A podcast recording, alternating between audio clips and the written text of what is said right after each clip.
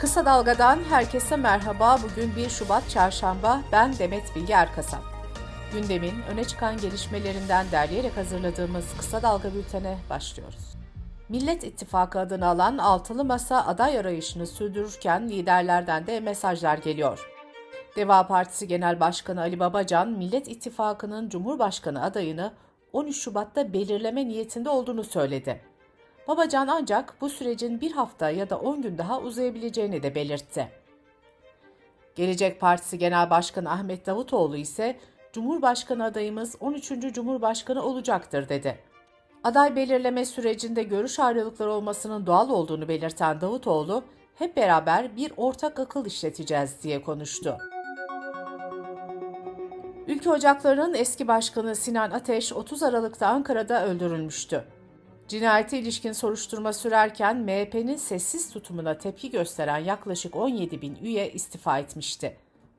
MHP lideri Devlet Bahçeli partisinin dünkü grup toplantısında istifalara ilişkin ilk kez değerlendirme yaptı.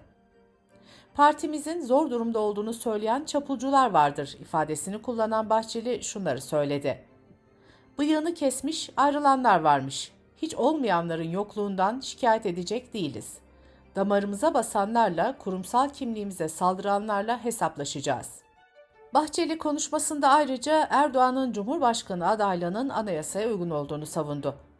Bahçeli, Erdoğan'ın Cumhurbaşkanlığı hükümet sistemi içinde bir kez seçildiğini söyledi. CHP Genel Başkanı Kemal Kılıçdaroğlu da partisinin grup toplantısında iktidara sert eleştiriler yöneltti. Kılıçdaroğlu, tek adam rejimi bizi mahvetti. Bu rejim Türkiye Cumhuriyeti Devleti için bir beka sorunudur. Türkiye buradan çıkmak zorundadır dedi. CHP lideri sözlerine şöyle devam etti.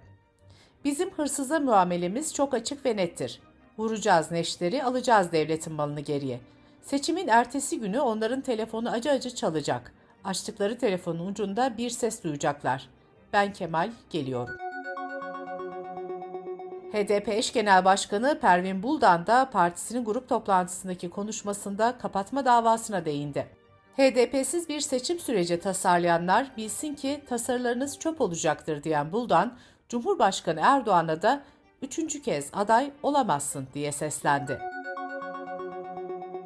ABD ve Avrupa, Türkiye'nin Stockholm Büyükelçiliği önünde Kur'an yakılmasının ardından Türkiye'de olası misilleme saldırılarına karşı güvenlik uyarısı yapmıştı.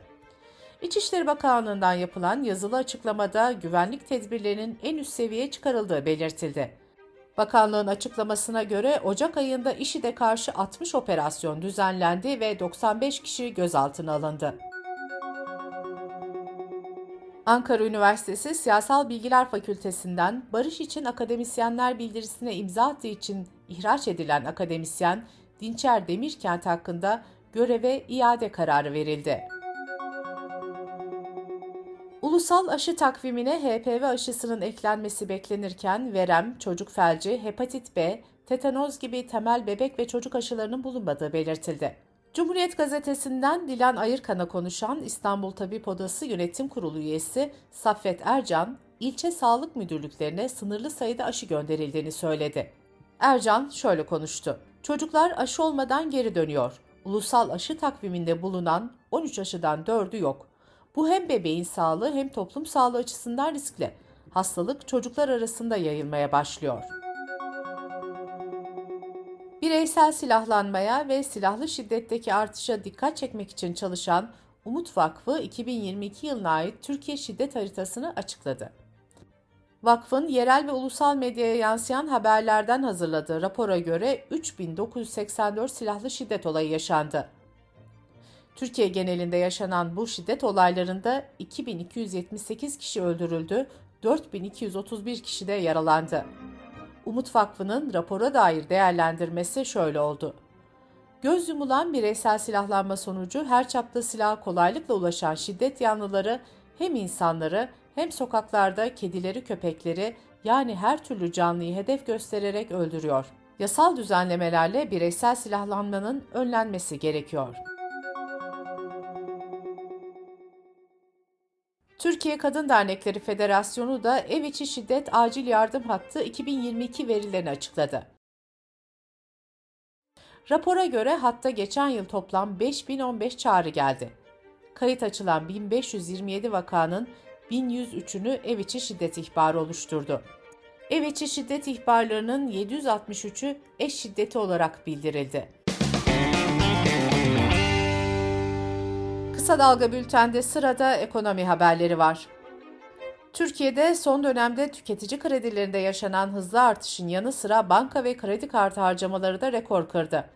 Ekonomi gazetesinden Şebnem Turhan'ın Merkez Bankası verilerinden aktardığına göre banka ve kredi kartı harcamaları 4 haftalık ortalamada 100 milyar lirayı aştı. Yıllık artış oranı ise %150'nin üzerinde oldu. Kart bakiyesinin bireysel kredilerdeki payı ise %30'a dayandı. Türkiye İstatistik Kurumu tarafından 2022 Aralık ayı dış ticaret istatistikleri açıklandı. Verilere göre 2022 yılının tamamında dış ticaret açığı %137 arttı ve yıllık bazda rekor açık kaydedildi.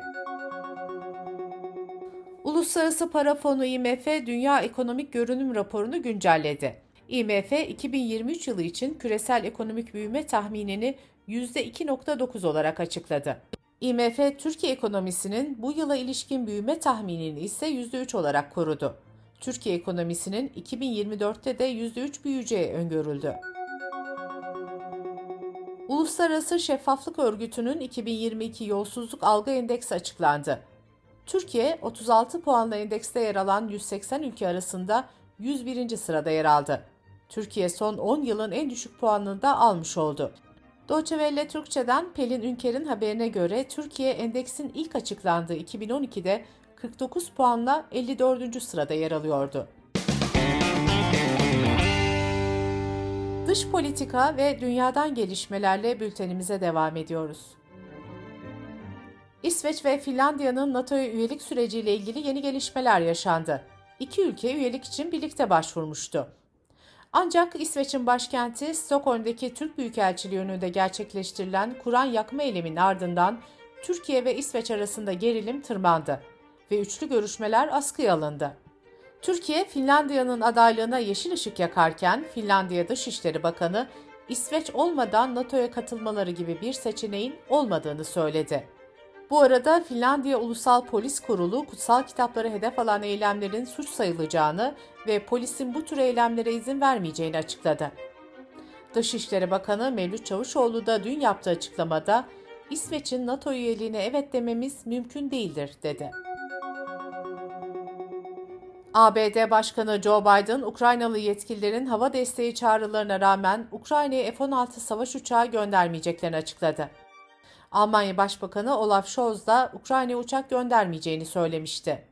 Benzer bir açıklama Brezilya'dan da geldi. Devlet Başkanı Lula, Ukrayna'ya mühimmat desteği sağlanmayacağını söyledi. Brezilya'nın Rusya ile Ukrayna arasında devam eden çatışmada taraf olmadığını söyleyen Lula, bir taraf savaşmadığında diğer taraf da savaşamaz dedi. Bu arada Ukrayna Savunma Bakanı ise İHA'lara yatırım yapılacağını ve Ukraynalı 16 şirketle tedarik anlaşması imzaladıklarını açıkladı. Pakistan'ın Peşaver kentinde camiye düzenlenen bombalı saldırıda can kaybı 83'e yükseldi. Kasım ayında Pakistan'da ateşkesi sonlandıran Pakistan Talibanı ise saldırıyı üstlenmedi. İngiltere'de bazı sektörlerdeki grevler sırasında minimum düzeyde hizmet sağlanmasını öngören yasa tasarısı Avam Kamerası'nda kabul edildi. Tasarı Lordlar Kamerası'nda onayı halinde yürürlüğe girecek.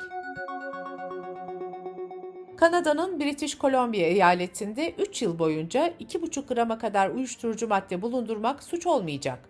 Bu muafiyet kokain, eroin ve morfin gibi uyuşturucu maddeleri kapsayacak. Yetkililer bu kişilere bağımlılıktan kurtulma hizmetleri konusunda bilgi verecek. Uygulama 17 yaşın altındakileri kapsamayacak. Bültenimizi kısa dalgadan bir öneriyle bitiriyoruz. Yeşim Özdemir'in hazırlayıp sunduğu Kitap Konu Kahve'nin bu haftaki konu siyasetçi yazar Selahattin Demirtaş. Edirne cezaevinde olan Demirtaş'ın cevaplarını tiyatro sanatçısı Cenk Dostverdi seslendirdi. Demirtaş'ın kitaplarından alıntıları ise sanatçı Ercan Kesal okudu. Kitap konuk kahveyi kısa dalga.net adresimizden ve podcast platformlarından dinleyebilirsiniz. Gözünüz kulağınız bizde olsun. Kısa Dalga Medya.